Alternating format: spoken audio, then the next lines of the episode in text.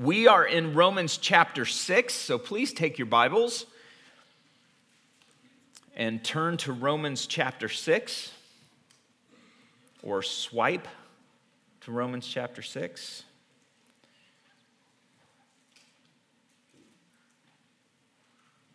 We begin this morning in verse 15. What then? Are we to sin because we are not under law but under grace? By no means. Do you not know that if you present yourselves to anyone as obedient slaves, you are slaves of the one whom you obey, either of sin, which leads to death, or of obedience, which leads to righteousness?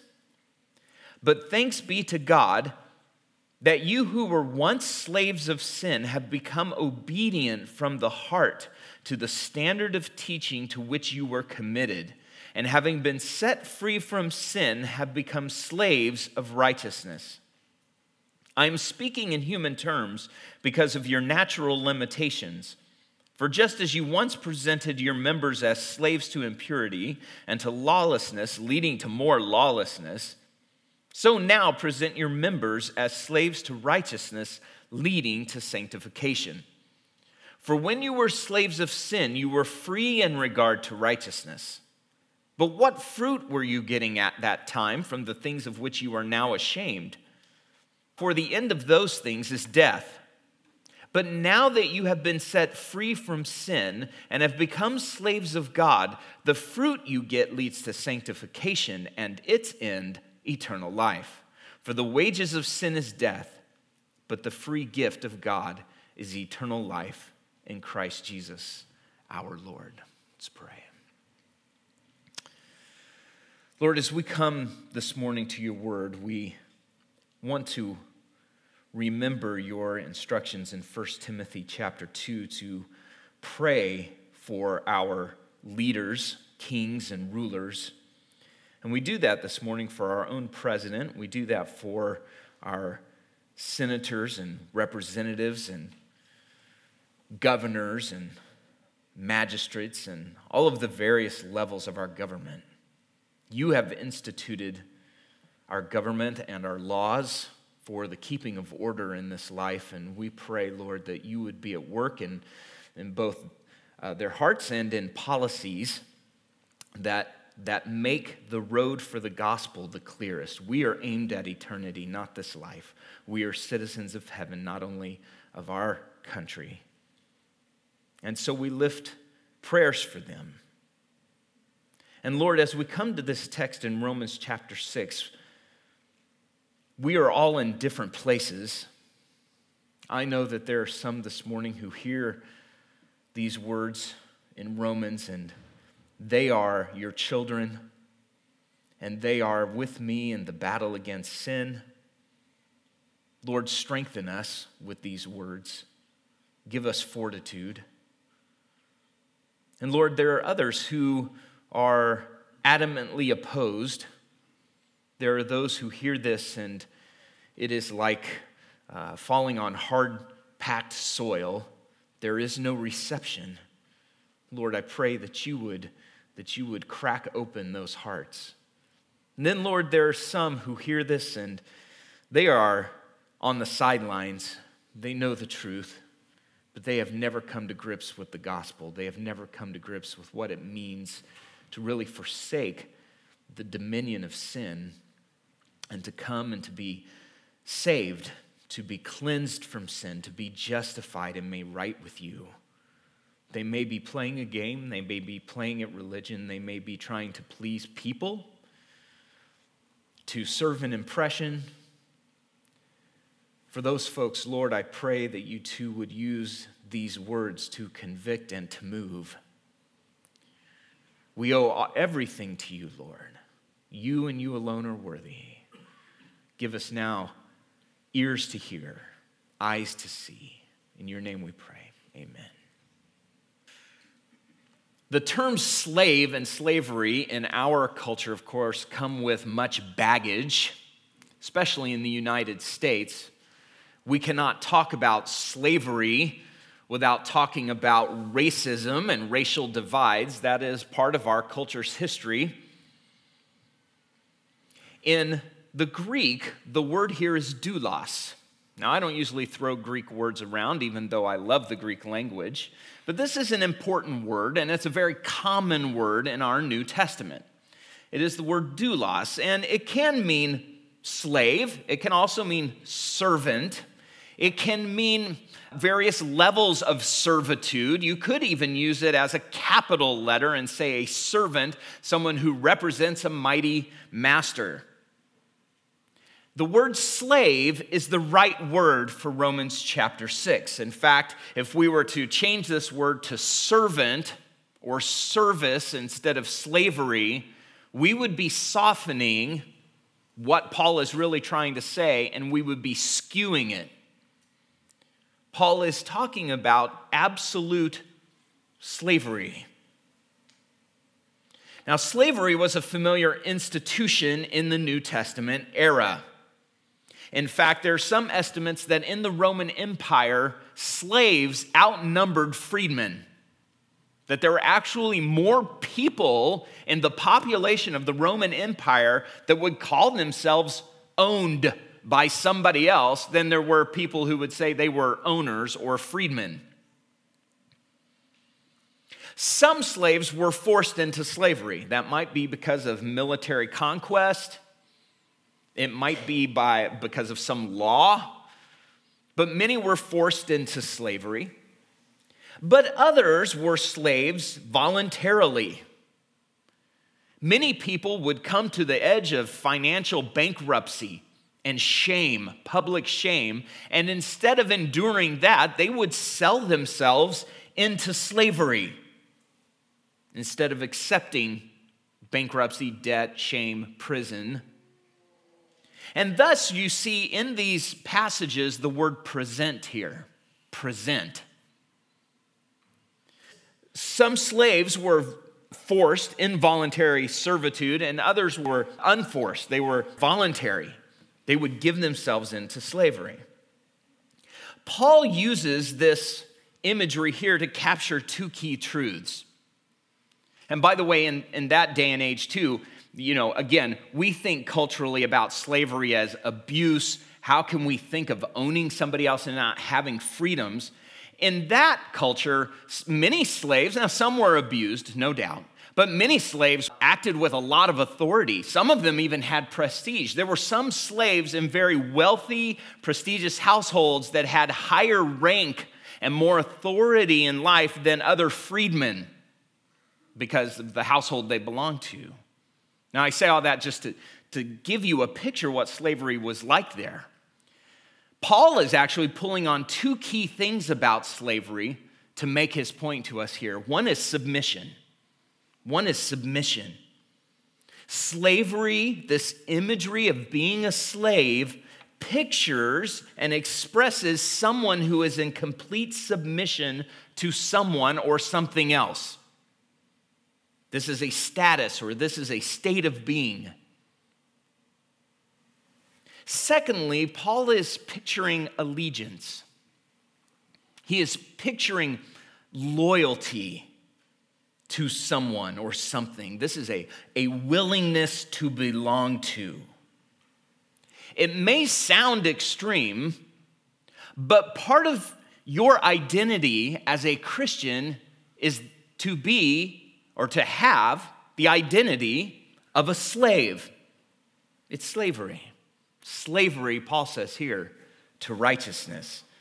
Paul wants us to understand this identity. And so he first lays out a fundamental truth here in verses 15 and 16. What then? Are we to sin because we are not under law but under grace? By no means, no way. Sound familiar? This is an echo of chapter 6, verse 1. What shall we say then? Are we to continue in sin that grace may abound? No way, by no means. So, Paul is still addressing here in verse 15 this dilemma of sin. If we have been justified before God, if we stand before God in his courtroom, made right with Him in a right relationship with Him, if we have received by faith God's grace gift of forgiveness for all of our sins, then what do we do with sin?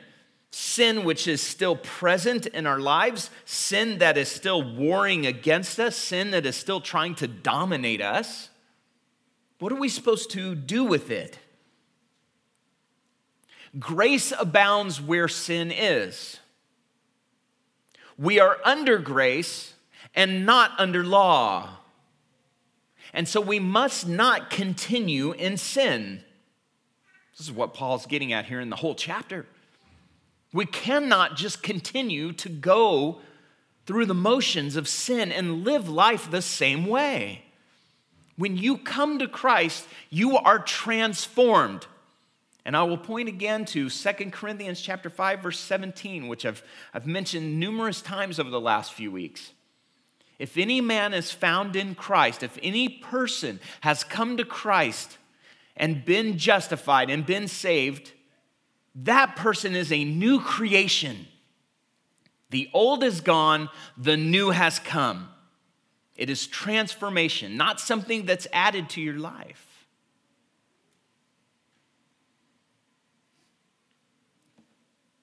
Paul says, in fact, we have died to sin. We have been raised to new life. And so our partnership with sin, a willing partnership on our part, has been severed forever. And we are to consider ourselves dead to sin and alive to God in Christ Jesus. That's chapter 6, verse 11. So, Paul's imagery of slavery is really an elaboration on what it means to be alive to God in Christ Jesus. To be alive to God means to live in submission to Him. And when Paul asks here, do you not know that if you present yourselves to anyone as obedient slaves, you are slaves of the one whom you obey? He's saying, Don't you see Everyone is a slave to someone. Everybody is a slave. Now, we, especially being Americans, the idea of being beholden to anybody, being a slave to anybody, is unthinkable. Our entire nation, our laws, our jurisprudence, our everything is built on individual equality and liberty. Justice and liberty for all. Isn't that our pledge of allegiance to the flag? We value freedom. But when it comes to the condition of the human life, the human heart, the human race as a whole, no one is autonomous. No one is his or her own master. Individual freedom, in reality, as we think of it, is an illusion. Everyone is a slave. Every person is a slave either of sin, which leads to death, or of obedience, which leads to righteousness. So there are only two paths, there are only two realms, there are only two masters. There is no third category. There is no third category of freedom or neutrality. Every person is a slave either of sin or of obedience, which leads to righteousness. So, obedience then is a sign of ownership. You are slaves, look at what he says. You are slaves of the one whom you obey. A slave of sin faces death. This is eternal death. This is an eternity of judgment, separated from God. A slave to righteousness is defined by his or her obedience which leads to right living, a life that matches our union with Christ. That's what he means by here righteousness. You are slaves to the one whom you obey. You can't say, I belong to this master, but obey this master over here. It's one or the other. This, this is Paul's whole, whole argument, isn't it? We can't continue in sin. The sin is not our master anymore. Now, let's talk about obedience for a minute. We tend to not like this word, and there are some reasons for that. We have trouble, I think, reconciling obedience with grace, don't we? When we hear the word obedience, we think achievement. If we think uh, someone in authority over us says obey, we hear check off the box, jump through the hoop, do what I say. We think achievement. We think external conformity. We think about adhering to a rule, regardless of what's going on inside. It's just obey. And it feels harsh and it feels dark. I just, I have to obey. I've got to grind this out. That's, that's kind of what I think the word obey for us, that's kind of the, the feeling that it carries. That's what we hear. But listen, being a Christian means transformation, and that is not legalism. Legalism is not obeying what God actually commands or holding others to obey what God actually commands. Legalism is a system that people add to what God commands that sets up a false standard of righteousness. That's what legalism is. And legalism is based on achievement because the false standard of righteousness we can, we can keep. We can grind it out. We can keep the rules. Rules that we make up and then redefine as standards of righteousness. And those rules can be do rules, you've got to do this, you must do that. And they can be prohibitions, they can be do not rules. You cannot do that, do not do that systems of legalism, and some of you have grown up in very legalistic systems where righteousness was defined as the length of your skirt or how you wore your hair or which sidewalk you walked on or whatever it was. Those became all of the rules that you had to obey and were then defined as righteousness. But Christian obedience is not legalism following Christ and obeying Christ is not legalism. Christian obedience is to delight in God's commands, it's to delight in them. It's to recognize who God is and say, You are worthy of my obedience. You are in charge. You are Lord. You are Master. This is one reason that we at Crossway chose the word obey in one of our core commitments obey the truth. And as elders, we wrestled through using that word. Did we use the word obey? Part of the reason we chose it is because it cuts against the grain of a, a misunderstanding of what obedience is. And finally, we said, Jesus is Lord. We're called as a people to be an obedient church, to be an obedient people, to obey the truth. Not just claim that we believe some truth or doctrinal statement, but we obey it. We live it out. Everyone is a slave. A Christian is a slave to righteousness, and a slave to righteousness is defined by obedience, an obedient life. Paul goes on here then to give us three marks of the slave to righteousness. What does it mean to be a slave to righteousness? What does that look like? Well, first, he tells us that as a slave to righteousness, you have already changed masters. There's a past aspect, there's a present aspect, and there's a future aspect to this being slaves to righteousness. This is the past one. You have already changed masters. He emphasizes again this position. You'll notice here, you were once. You have become. You once were this, you have become this. The old is gone, the new has come. Now, what does this changing of masters involve? Well, now you are obedient from the heart. Here we go. Here's the Christian obedience. This is obedience that delights in God's commands. We are obedient from the heart.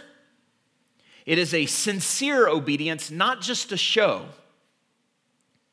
It is a meaningful obedience, not just empty hoop jumping. It is an obedience that flows out of a love for God, not an obedience that feels like it has to achieve God's love or somehow earn God's love. Obedience from the heart is possible because the heart has been changed. The heart has been changed. This is a new kind of slavery. This is a new kind of servitude. Obedience from the heart dif- displays allegiance. That's why I say Paul is after allegiance here. Not just submission, but glad submission. Submission that says, I love you. I belong to you. You've saved me. You died for me. You were the propitiation for my sins. You took the wrath of God in my place on the cross, and you own me. There is a thrill and a joy to this slavery that cannot be understood any other way. And only someone who is saved, only someone who belongs to God, someone who has seen his glory and the, the wretchedness of their own sin and the, and the eternal value of God's grace, only that person can rejoice in saying, You own me. I belong completely to you and I have no rights, and I have no other freedom other than a freedom to be yours. This is allegiance to a new master. So there is this obedience from the heart.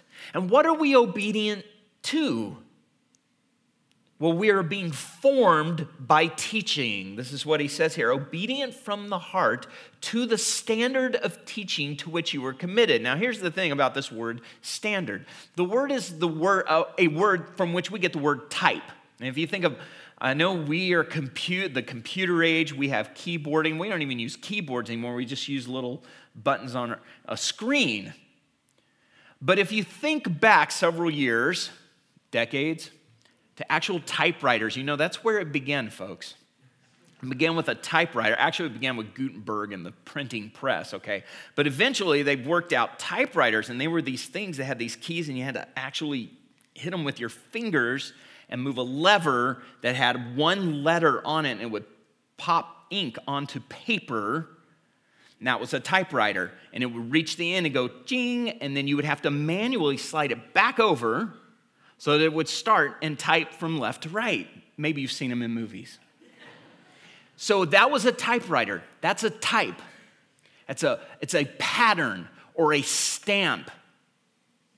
In fact, the word here can, can be translated pattern or even mold.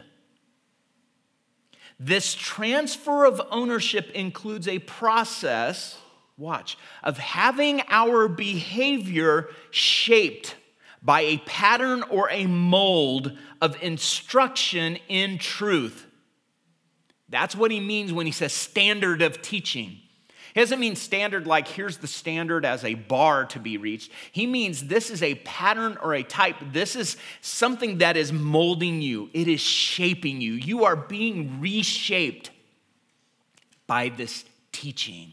And he's saying you are obedient from the heart to this molding teaching that is reshaping every part of your life, every part of your thinking and action.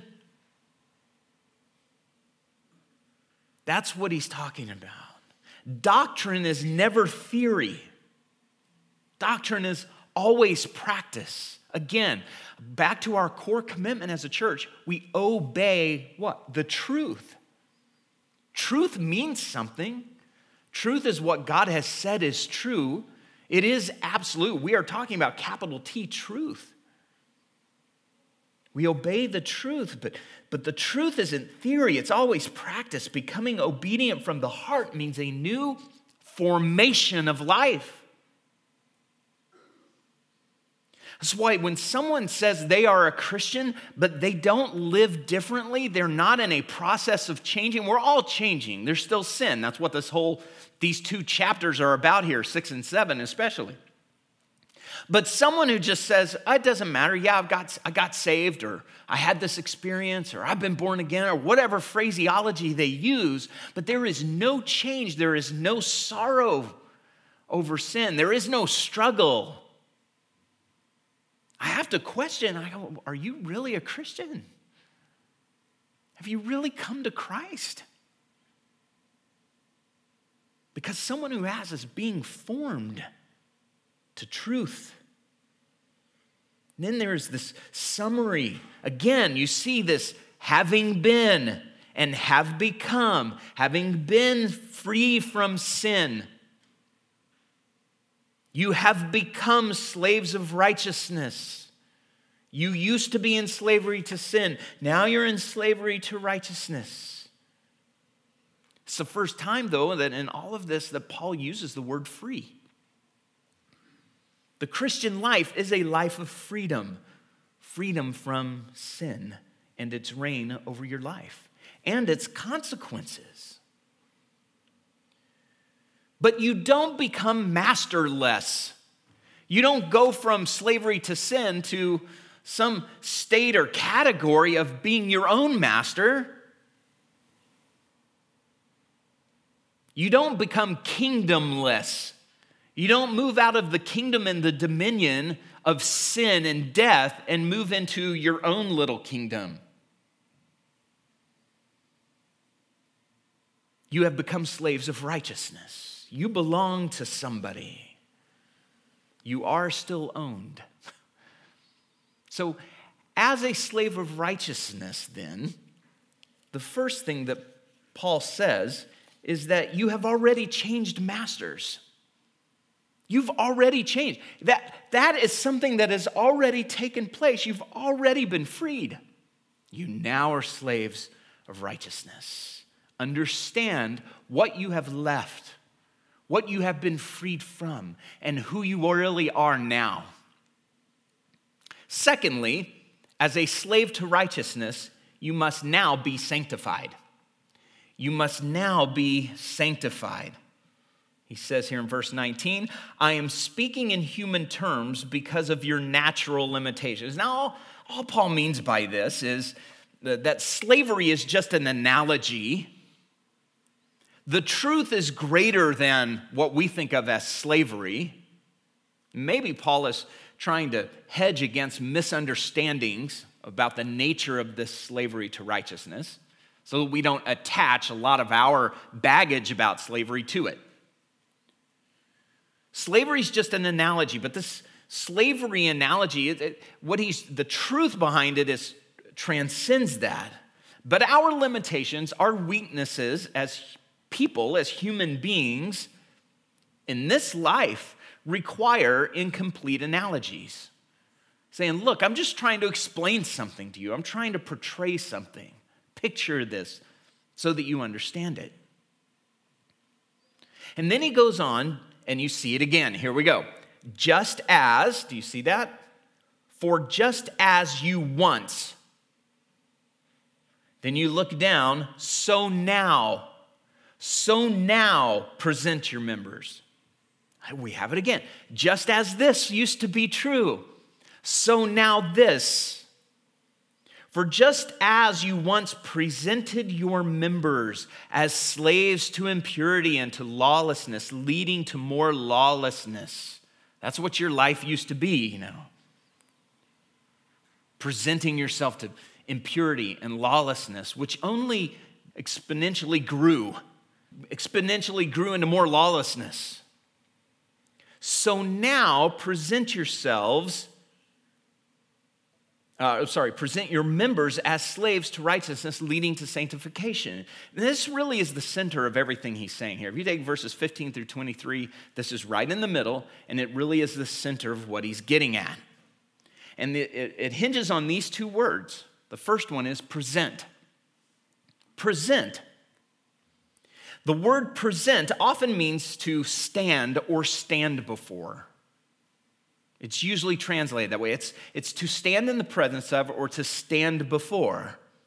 It is the picture of a slave who stands before his or her master in their master's presence, presenting himself or herself to their master's disposal, putting themselves at his disposal. It's coming in front of them and, and waiting on them, looking at them and waiting for them to give you an order to give you a task, to send you somewhere. That's what Paul means here when he says present. It's to stand in front of them and say, I am ready to serve you. In Romans 12, verse 1, Paul uses the same word to summarize all of Christian living when he says, and many of you know this verse, I appeal to you, brothers, by the mercies of God to present your bodies as a living sacrifice, holy and acceptable to God, which is your spiritual worship. It's the same word. I appeal you to present your bodies as a living sacrifice. So here it is then. It's this idea of you we used to present ourselves to sin. We used to stand in the presence of sin as a master and give ourselves to impurity and lawlessness because that's what sin demands. But now, so now you must. So the other word then is members. What is he talking about? And we've seen this word before earlier in chapter six. He's not talking about body parts. He's not talking about your hands and your eyes and your feet. These are the members. He's talking about all the parts of your life, all of the parts of your being and your existence. So, your members then are how you think. Your members are how you speak.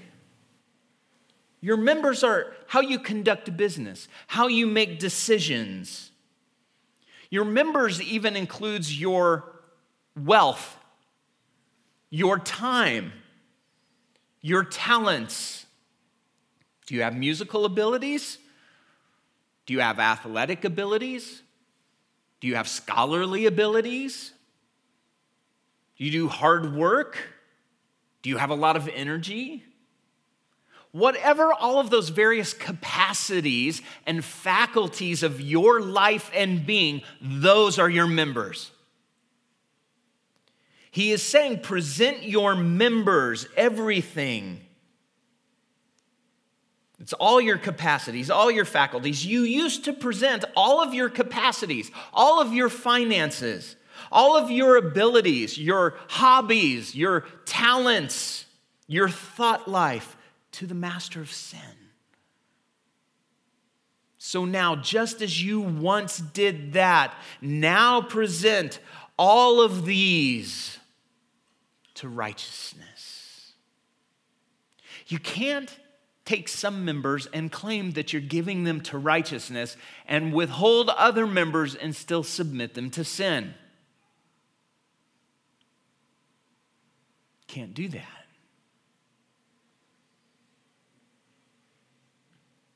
Just as you once did that, present all of these to righteousness, which leads to sanctification. And this is the real goal. The word sanctification is holiness, it's being set apart. Now, in one sense, and we, we see often in the New Testament, that the, uh, the writers of the New Testament will talk about sanctification as something that's already taken place that we are already sanctified. At the moment we come to Christ and we become His, we are converted, we are already set apart to Him as His people. We're already sanctified. But sanctification is also spoken of as a process. This process of change, this process of holiness, becoming holy. That's what Paul is talking about here. This is the real goal. Presenting yourself, standing before righteousness in servitude, is to say, I am ready to be made holy, to pursue holy things. Paul's talking about our practice here, living a holy life. And again, we see that Paul is saying, let how you live match how God has already changed you. You've already changed masters. Now present yourselves to your new master, the righteousness, as slaves of righteousness. This leads to holiness. Is holiness not the character of God? In fact, God's holiness defines everything else. Is God love? Yes, He's holy love. Right? Is He mighty? Yes, holy mightiness. And on. God is holy, completely right and pure. This is what Paul is calling us to. We're to pursue that. We're to present, and this, this whole imagery of presenting ourselves is just another way of saying pursue holiness in your life.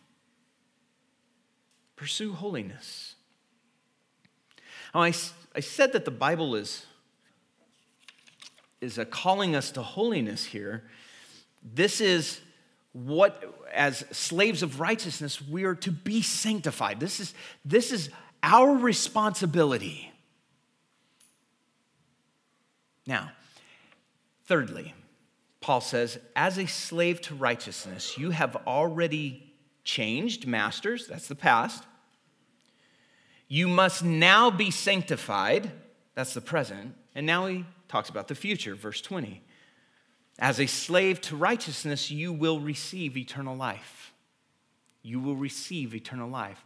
Not you will earn eternal life, but you will receive it because you are a slave to righteousness. Now, again, we see in verse 20, for when you were, and if you look down at the beginning of verse 22, but now, here it is again. He's just back and forth, right? For when you were this, but now this. And he reasons out the benefits of this transfer of ownership here. This is the end. These are the ends. These are the final results. He says, What fruit? Right? What fruit? What were your returns on that investment of your members in the servitude of sin? The end of those things is death. Again, this is eternal death. This is an eternity of judgment. Now, keep in mind, Paul is reasoning with a believer. He's reasoning with us as his people, as God's people, who are already under a new master. To an unbeliever, this sounds absurd, doesn't it?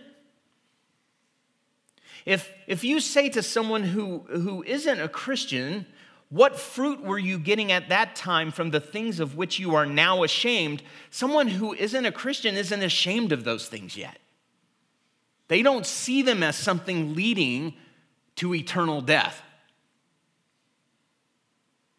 He is reasoning this, reasoning this out with believers. To an unbeliever, it's just gobbledygook. The argument is this if you are free from sin, why serve sin when when you were in, under slavery, when you were a slave to sin, all you were headed toward was eternal death and judgment? That was all the fruit you were getting out of it. And you know that. That's why you came to Christ. Why would you still submit to it? Why would you still stand in the presence of sin and present all of your capacities, any of them.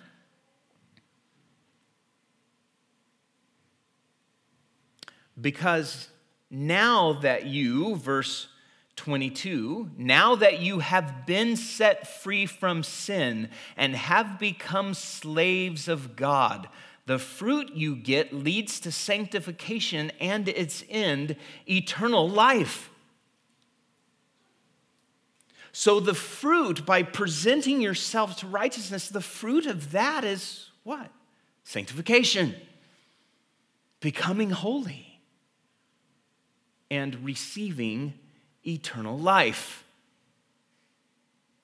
And just in case any of us were to hear that and come out with, oh, the fruit of righteousness is eternal life by, by doing this, I'm achieving or earning.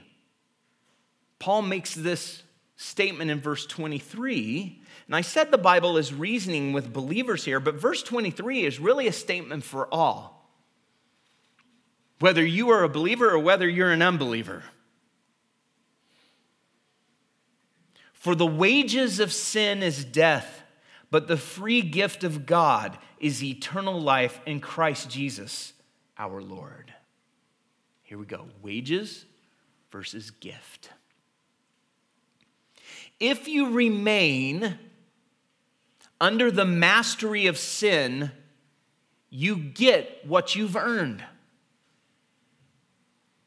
Now, in sports, I love the phrase, and you've seen it, it becomes one of those slogans earn everything. Right? It's talking about hard work, industry, being competitive. Earn everything.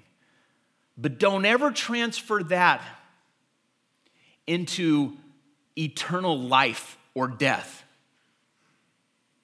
Because if you want to earn anything, you get what you earn, and it's death. That is the wages of sin. That's what gets paid out to you. So if you demand, I've earned this, this is what I've achieved, that is exactly what you will get. And all you've achieved, the only fruit you get is eternal death and damnation. But, right? But God offers you a gift, a free gift eternal life in Christ Jesus our Lord. And for a believer, a Christian, we look at that and we go, that's, that's right. I'm no longer earning wages. I have already received the free gift of God eternal life. And Paul, though, is pointing to the future, and he's saying that the eternal life, the life we know now, has a, a, a real end, a fullness to it that we don't know yet. Eternal life versus eternal death. And you notice, though, here that he, he says, eternal life in Christ Jesus our Lord our Lord. And what Paul is what Paul then is reinforcing is this reality that the Christian life is a life of slavery to righteousness because Jesus is Lord. He saves us because he is Lord. If he wasn't Lord, he couldn't save. But he is Lord of all, and he saves. And so Paul says to us look, if you're going to fight sin, if you're going to defeat sin, right, you're dead to sin, you're alive to God in Christ. Understand that your life then is a life of submission to righteousness. That you are to live lives of obedience. And, and understand, you've already changed masters, and it is time now to be sanctified. You are to present yourselves, you are to pursue it and in the end, understand the results of that. The fruit of that is eternal life. And Paul isn't saying if you don't, you won't get eternal life. He's saying you get eternal life. And if you're getting eternal life, if you're slated, if you're scheduled by the promise of God to receive the fullness of eternal life, why would you be submitting yourselves still to sin? Leave that behind and submit yourselves to God. Present everything, every part of you to Him, right? Lord, I just pray that you would help us to apply these things, that you would help us to live them out. Help us to preach the gospel to ourselves. Help us to preach Romans 6 to ourselves that we are dead to sin, alive to God in Christ Jesus, that we are now slaves of righteousness, that we must present our members everything that we are. And Lord, every one of us can, can look from day to day at certain capacities and faculties of ourselves and say, yep, no, that was not submitted to Christ. No, that was not. I was not being a faithful slave of righteousness. Lord, that is part of the process. And I pray that you would encourage your people, all of us who are in this fight, Lord, to, to never despair, but to remember your promise. The wages of sin is death, but we have left that behind. The new has come. And the free gift, your free gift, is eternal life. We give you praise and we give you glory. In your name we pray. Amen.